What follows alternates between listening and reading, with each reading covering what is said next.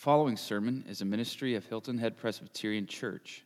For more information, visit us online at hiltonheadpca.com. This morning's scripture reading comes from Acts 17 16 through 33. If you're able, please stand in reverence for the reading and hearing of God's holy word. Now, while Paul was waiting for them at Athens, his spirit was provoked within him as he saw that the city was full of idols. So he reasoned in the synagogue with the Jews and the devout persons, and in the marketplace every day with those who happened to be there. Some of the Epicurean and Stoic philosophers also conversed with him, and some said, What does this babbler wish to say? Others said, He seems to be a preacher of foreign divinities because he was preaching Jesus and the resurrection. And they took him and brought him to the Areopagus, saying, May we know what this new teaching is that you are presenting? For you bring some strange things to our ears. We wish to know, therefore, what these things mean. Now, all the Athenians and the foreigners who lived there would spend their time in nothing except telling or hearing something new. So Paul, standing in the midst of the Areopagus, said, Men of Athens, I perceive that in every way you are very religious. So, for as I passed along and observed the objects of your worship, I found also an altar with this inscription To the unknown God. What therefore you worship as unknown, this I proclaim to you. The God who made the world and everything in it, being Lord of heaven and earth, does not live in temples made by man, nor is he served by human hands as though he needed anything, since he himself gives to all mankind life and breath and everything. And he made from one man every nation of mankind to live on all the face of the earth, having determined allotted periods and the boundaries of their dwelling place, that they should seek God and perhaps feel their way toward him and find him. Yet he is actually not far from each of us, for in him we live and move and have our being.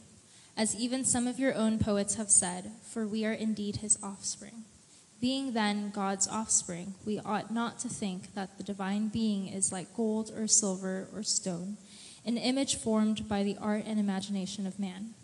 The times of ignorance God overlooked, but now he commands all people everywhere to repent, because he has fixed a day on which he will judge the world in righteousness by a man whom he has appointed. And, all of, and of this he has given assurance to all by raising him from the dead. Now, when they heard of the resurrection of the dead, some mocked, but others said, We will hear you again about this. So Paul went out from their midst. This is the word of the Lord. Thanks be to God. You may be seated.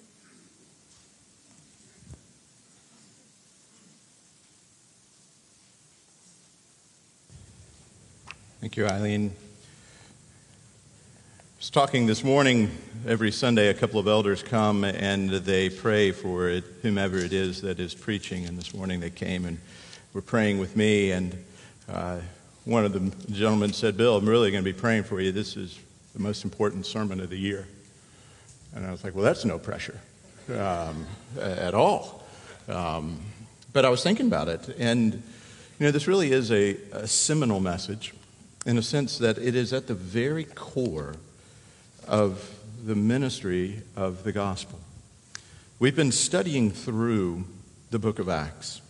We've been looking at Acts and saying that Acts uh, is included in the canon of Scripture, the 66 books of God's inspired, infallible, holy word. It's there because it shows what the mission of the church is.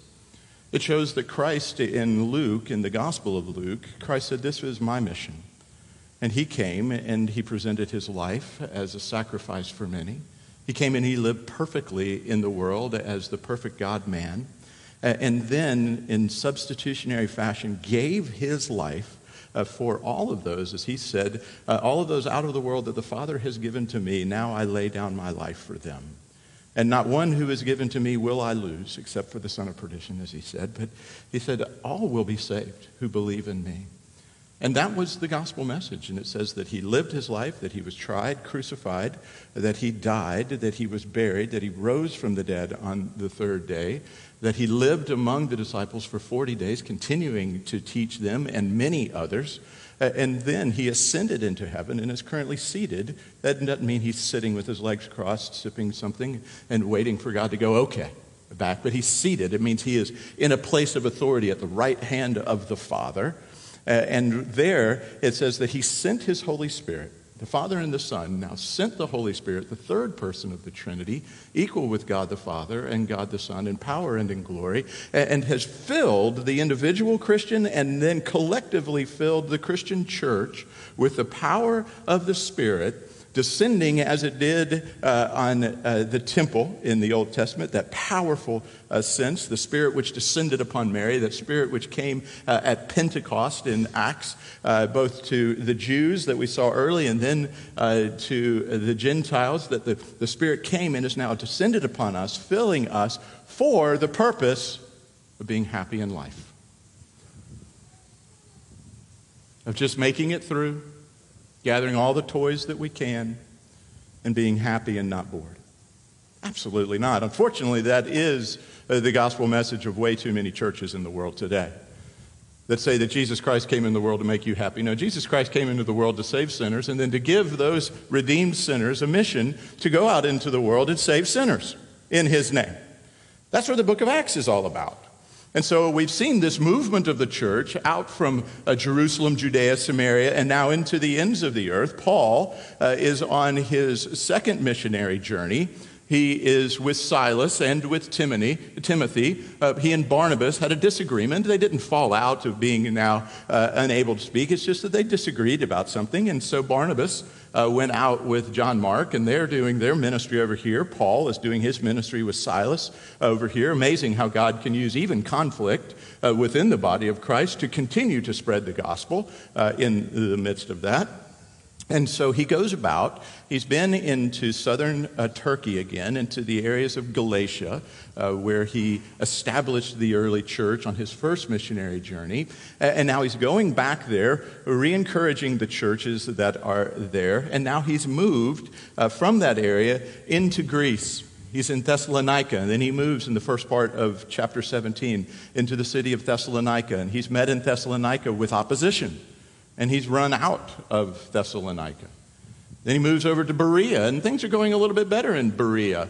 But then the folks in Thessalonica who didn't like him in Thessalonica don't want him having any advantage in Berea, so they go to Berea and they stir up trouble for him in Berea. Uh, and so the brethren there in Berea say, Hey, Paul, we want to get you out of here. Your ministry is too important for you to be martyred right now. And we sent, he sent them, or he was sent to Athens. And so he goes to Athens on his own.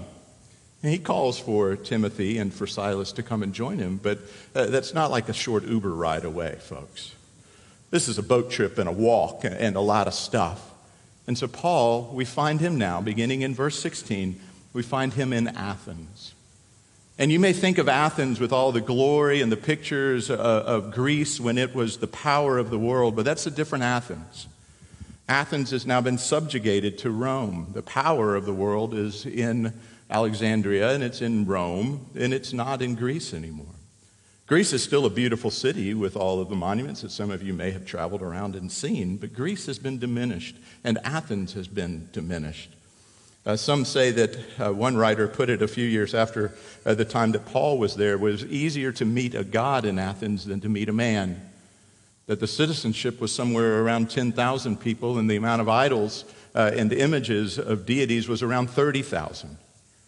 There was a three to one ratio of idols to individuals in Athens. And Paul is there alone, doing what Paul does. One, making a living. He was a tent maker. He said later, he goes, I never did anything and asked you to take care of me. I always took care of myself. Never wanted to be a burden to the church. So he went and he went to the synagogue. He was Jewish. He said he would start there. And he presented Messiah to the Jews who believed in Messiah. And he said, Jesus is that Messiah. But he also went into the marketplace.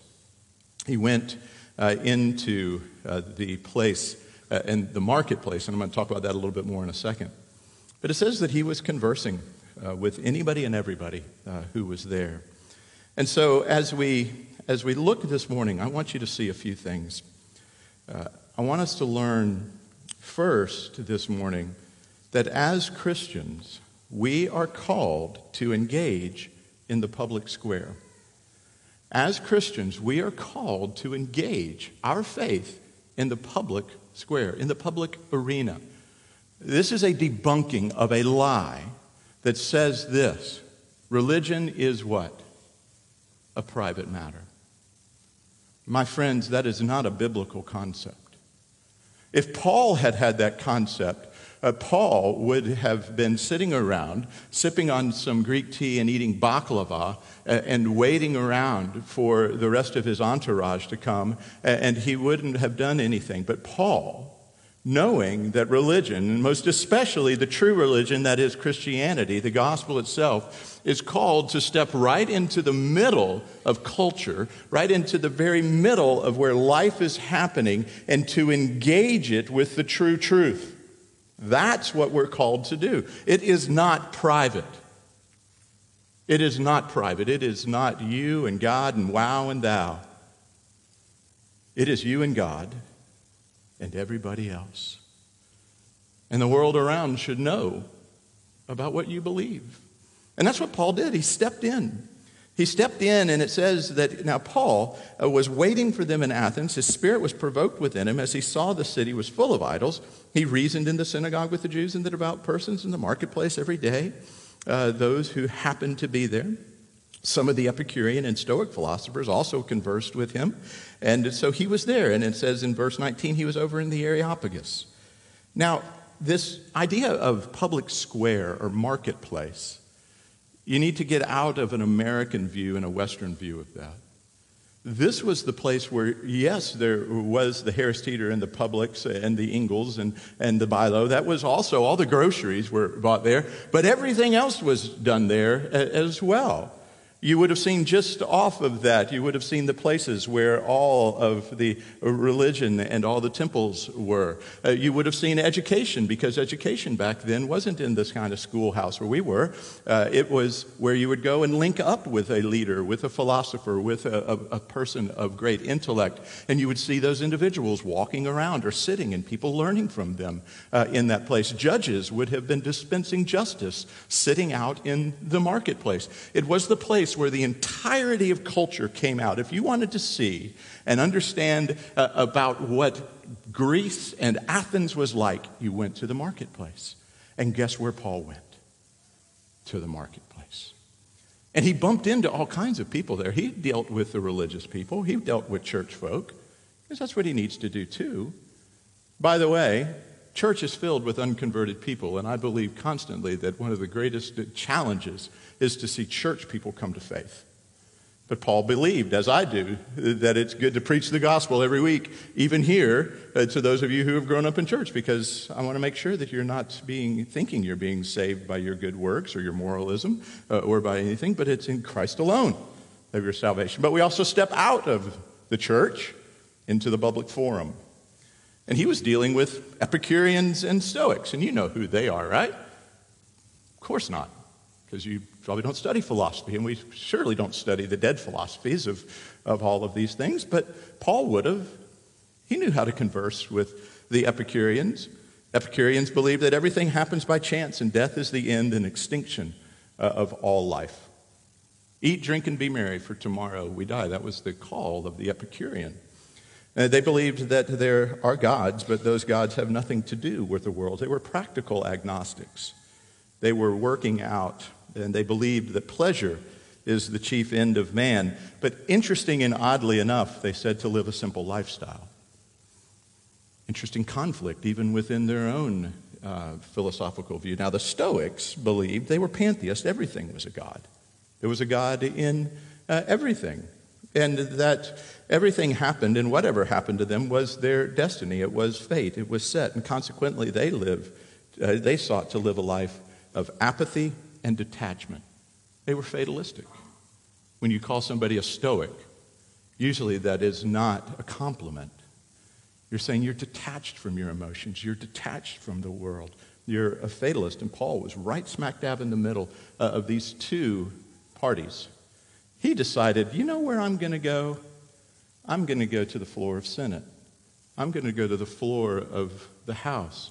I'm going to speak to Republicans and Democrats. I'm going to go to Harvard and I'm going to go to Covenant College. Uh, I'm going to go to Yale and I'm going to go to Baylor University. I'm going to go everywhere. I'm going to go and I'm going to talk with everybody that I can possibly talk to about the truth of the gospel.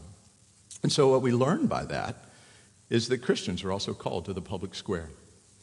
If you read Proverbs uh, 1, verses 20 and 21, it says this Wisdom cries aloud in the street. In the markets, she raises her voice. At the head of the noisy streets, she cries out at the entrance of the city gates. She speaks.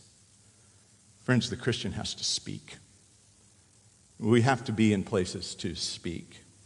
And when we go out and we uh, engage in the public forum, here's a couple of things uh, within it that you need to see. Look at verse 16. Verse 16, uh, Paul re- looks and it says, Now Paul, while there, was waiting in Athens, and his spirit was provoked within him because he saw the city. Observe what's going on around you. Paul saw what was going on. And if you looked underneath that word, you would see that the word is not blepo, which is to look at. That's the common Greek word for looking.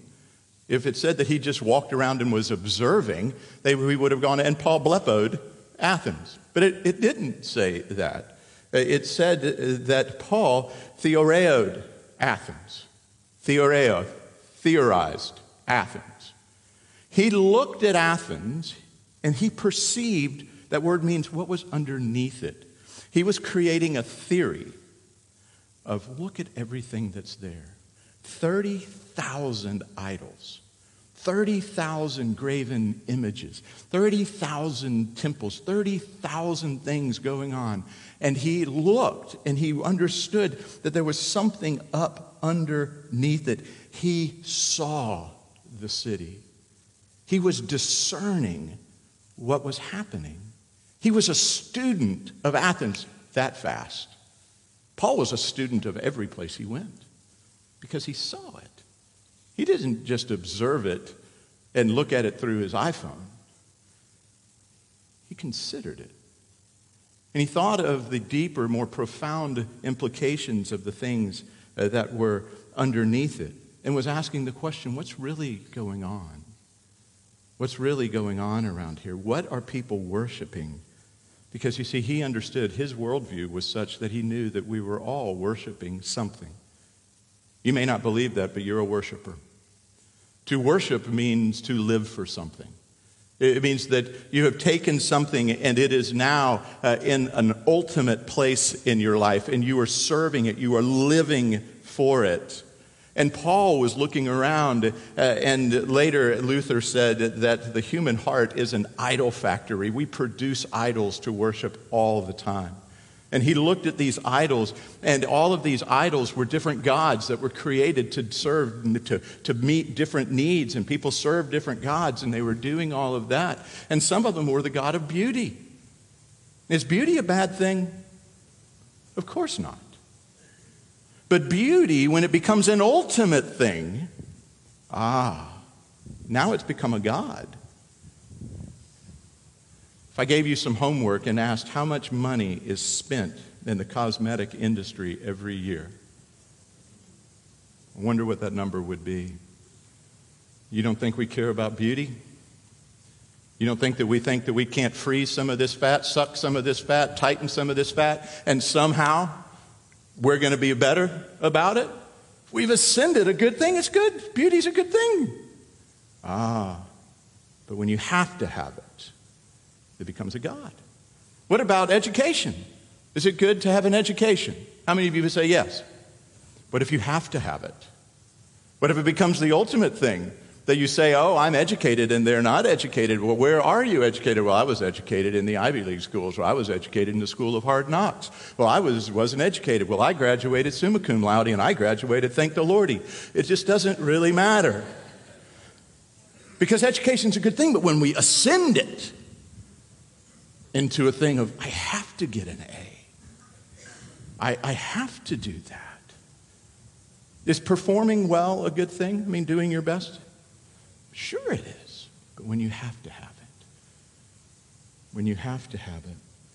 And so, what Paul realized was that Athens was filled with all kinds of gods who were demanding life and giving empty promises because if they were ever attained, it still wasn't enough. Still wasn't enough. I was so excited in January. I met my goal weight. I met it, didn't like it, and left it. Moved right back to another place. So we look and we go, oh, if I only get to that number then. And you know what? I got to that number. You know what the very first thought I had in me was? If I can get to that number, then I can get to that number. But it promised me happiness at that number. And all I got at that number was dissatisfaction because somebody else was at a better number. Somebody else looked at me as one of my sons did and said, Dad, it looks like you've lost some weight. And I said, I have. I feel pretty good. And he went and he got a side view and he went, gobble, gobble, gobble, gobble. It's like, I'm going to kill you. I didn't say that public, just edit that out. I said, Oh, how deeply painful. No, I said, I'm going to kill you. I was like, Oh my gosh. And you know what came into my mind? I wonder how you tuck that in. It's never enough. I'm getting lost, but it's never enough. Beauty's a good thing. Money is a good thing, but it can't be an ultimate thing. Work, relationships, grades, sports, they can be good things, but they can never become ultimate things. So Paul looked around and he observed what are the idols? What are their gods? What are they serving? Then it says in verse 16 uh, that his heart was provoked within him. Friends, when you're in the public place, this if you're an, uh, if you're an outline person, this is like B under point A. Uh, that you would observe, that you would see what's going on. Uh, B, that you would be provoked uh, by it. It says that he was provoked uh, within him, that he looked around and his heart was provoked. You see, he looked, and the lost beliefs, the idols of our culture, should stir us to emotion. It should stir something in us. John Stott, the great Anglican pastor and commentator, wrote on this passage. He said that we can't speak like Paul speaks because we don't see things like Paul sees them. And we don't see things like Paul sees them because we don't feel the way that Paul feels about them. We don't speak like Paul because we don't see like Paul. Paul saw. And you know what Paul saw? People who were serving gods that were ultimately damning their souls. And you see, the word uh, in, the, in the Greek there is a word that means a seizure. Paul was seized within his heart. Uh, that he had a deep feeling, more than simply anger. More than simply anger. Some said that he was angered within him. Well, there was a, a stirring of anger, but that anger, the same word is described of God uh, in his jealousy towards his people, his jealousy towards uh, his own name. He's jealous, but not in the human understanding of jealous. He's passionate, but not in the human understanding of passion. You see, God loves with an amazing passion. And when He sees the things that He loves so deeply, destroying themselves and being destroyed by evil in the world, He seizes within His heart. How many of you love someone deeply and desperately? When you see evil destroying them or them making choices to destroy themselves, friends, Anger is not the opposite of love, indifference is.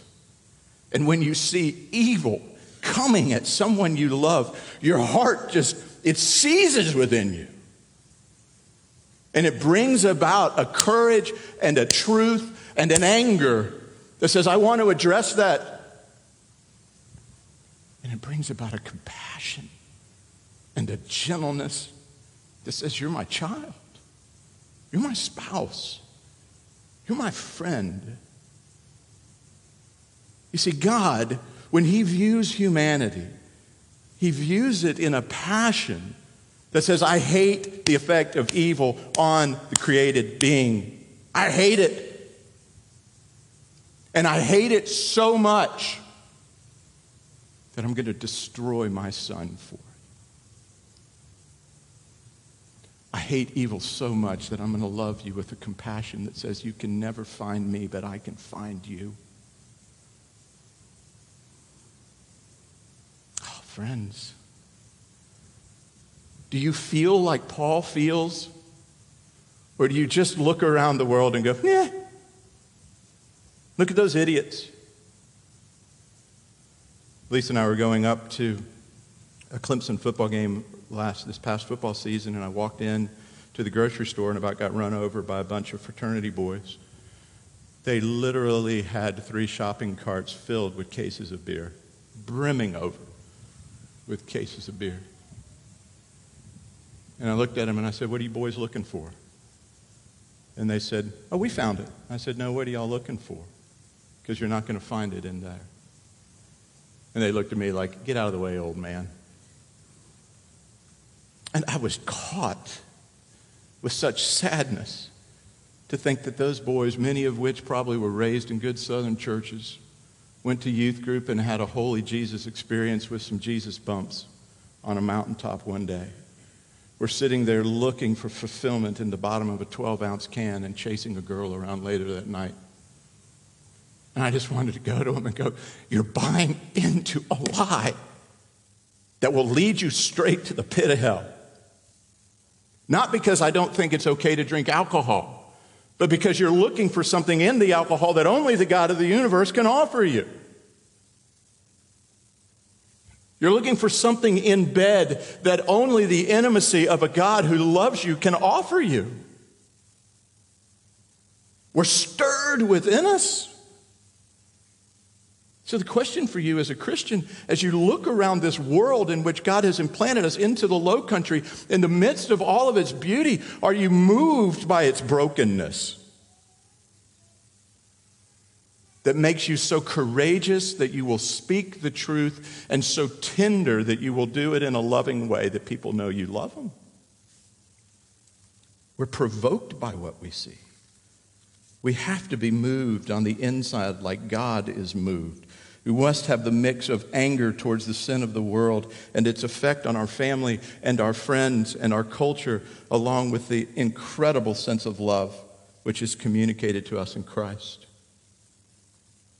Friends, I'm not trying to give you 10 steps to how to reach your neighbor better. The Bible is not a steps method. The Bible teaches us what kind of person God uses. And the way that you can become more like this is to come and look at the cross more. And to see the beauty of God's truth and his anger towards sin that it had to be dealt with, and the beauty of his love for God so loved the world that he gave his only begotten Son, that whomsoever believes in him should not perish but have everlasting life. It elicits that response, that we're provoked within uh, ourselves. And then, once you've been provoked, we speak. Once you've seen, observed, looked around, considered, prayed, asked God to give you insight, uh, then you go and you're like, I have to say something.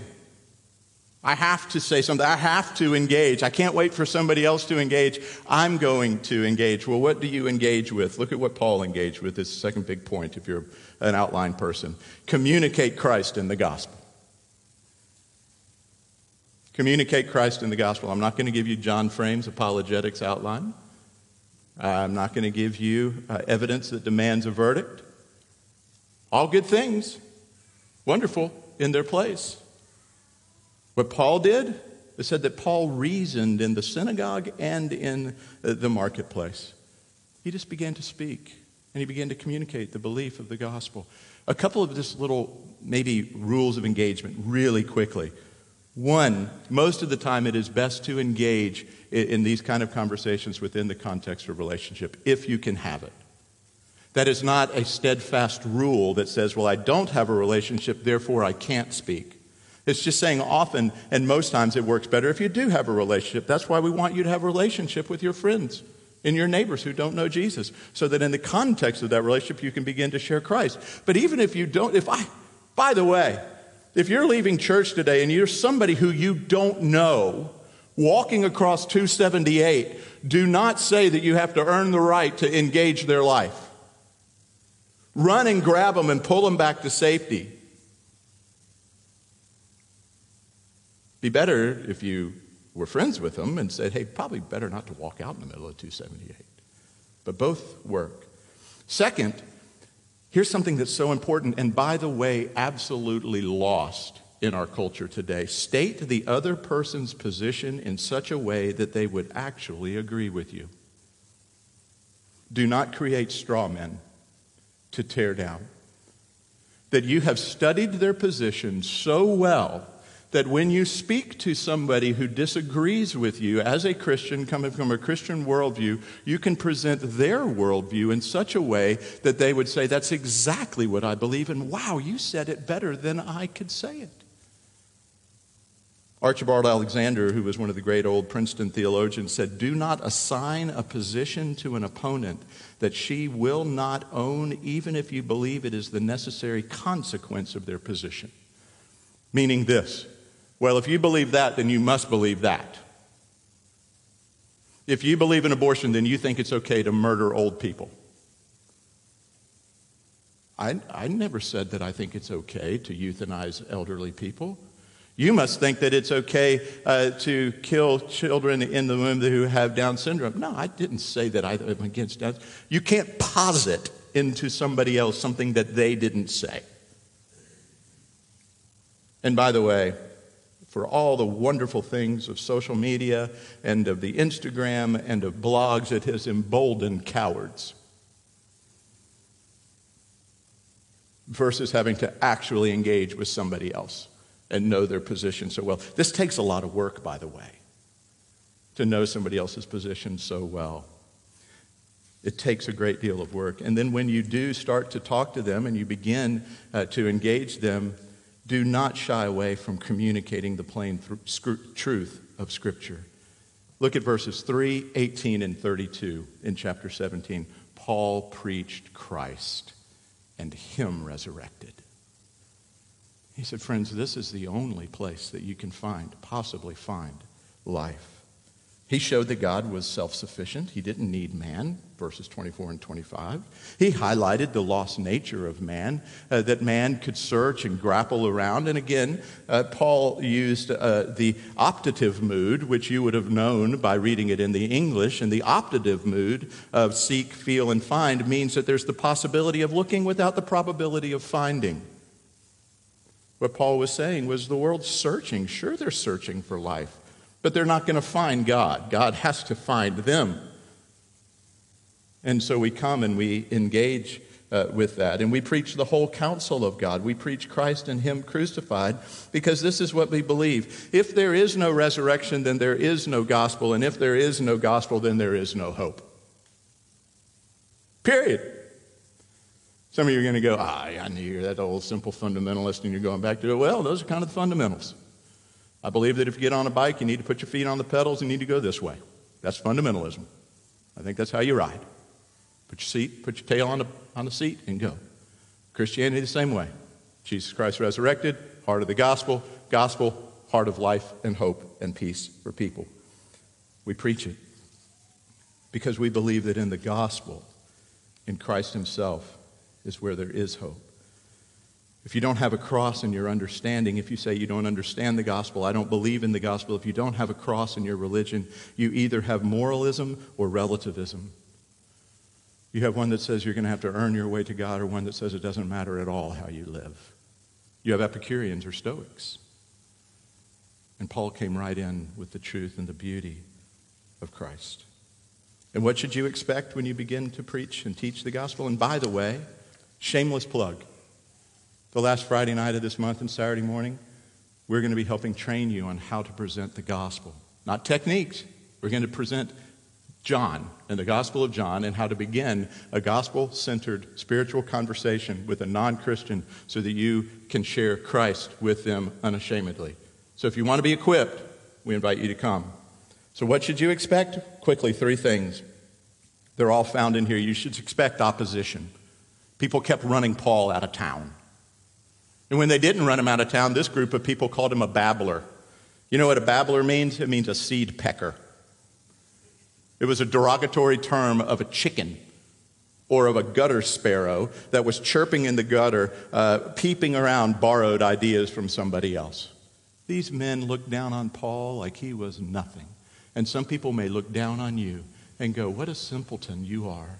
You really believe this? I can't tell you how many times I've been told that by people. You really believe this? And my answer is, Yeah, I do. And I stake my very life on it. I'm a seed picker, I guess. Just a babbler. Expect opposition, but also expect curiosity. Some said, We'd like to hear more about this.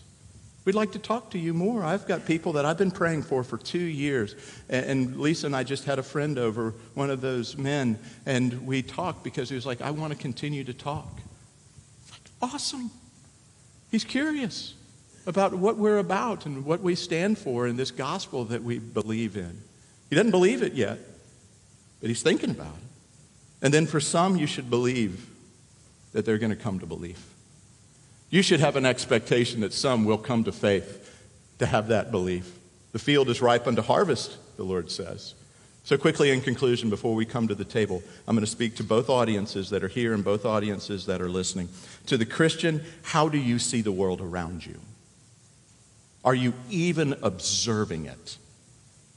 Is it something to be feared and to run away from and to circle the wagons and keep everybody in your family safe and you safe? Or does the world provoke within you something to such a degree that your passion and your compassion, your truth and your gentleness, your courage and your meekness come out within you? Are you ashamed of the gospel?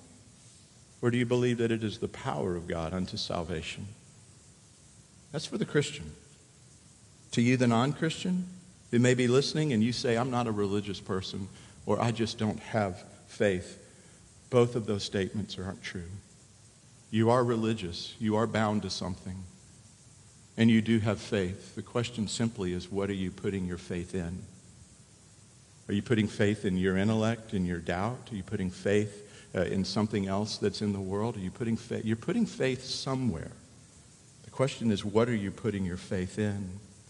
You see, biblical faith isn't simply saying, I, I think I could believe that. I could ascend to that.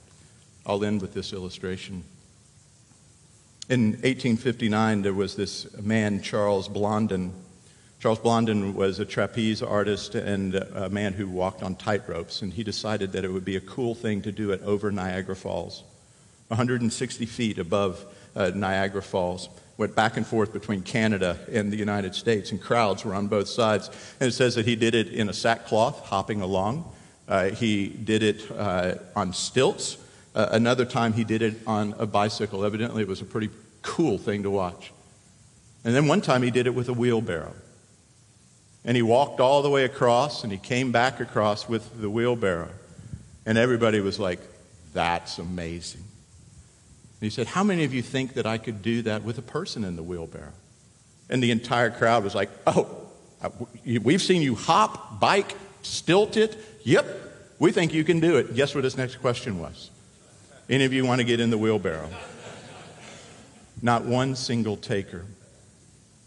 Friends, Christian faith is getting in the wheelbarrow. It is not sitting there and going, Yeah, I think Jesus could do that. Yeah, I think the Bible is it, friends, it is taking your life and giving it fully to Christ and saying, I trust you with every bit of who I am. Are you willing, friends, to get in the wheelbarrow today? Let's pray. Father, thank you for your word. Thank you for how it shapes and challenges and moves us. And I pray that as we come, we would see you. For those who are followers of you, would our hearts be provoked within us as we observe the world around us and the effect of sin, and it would lead us to speak in such a way that with great courage and truth, but with incredible gentleness and compassion, we would share Christ and Him crucified to the world around, knowing that some will reject us, some will be curious, and still some, and we pray many would come to faith. And Father, for those who are here this morning who don't know you, I pray that they would be willing to be honest and challenge their own faith assumptions and place them against Scripture and against the truth of your word And Father, would you move them to believe in you? But for all of us, would we get in the wheelbarrow today, we pray in Christ's name. Amen.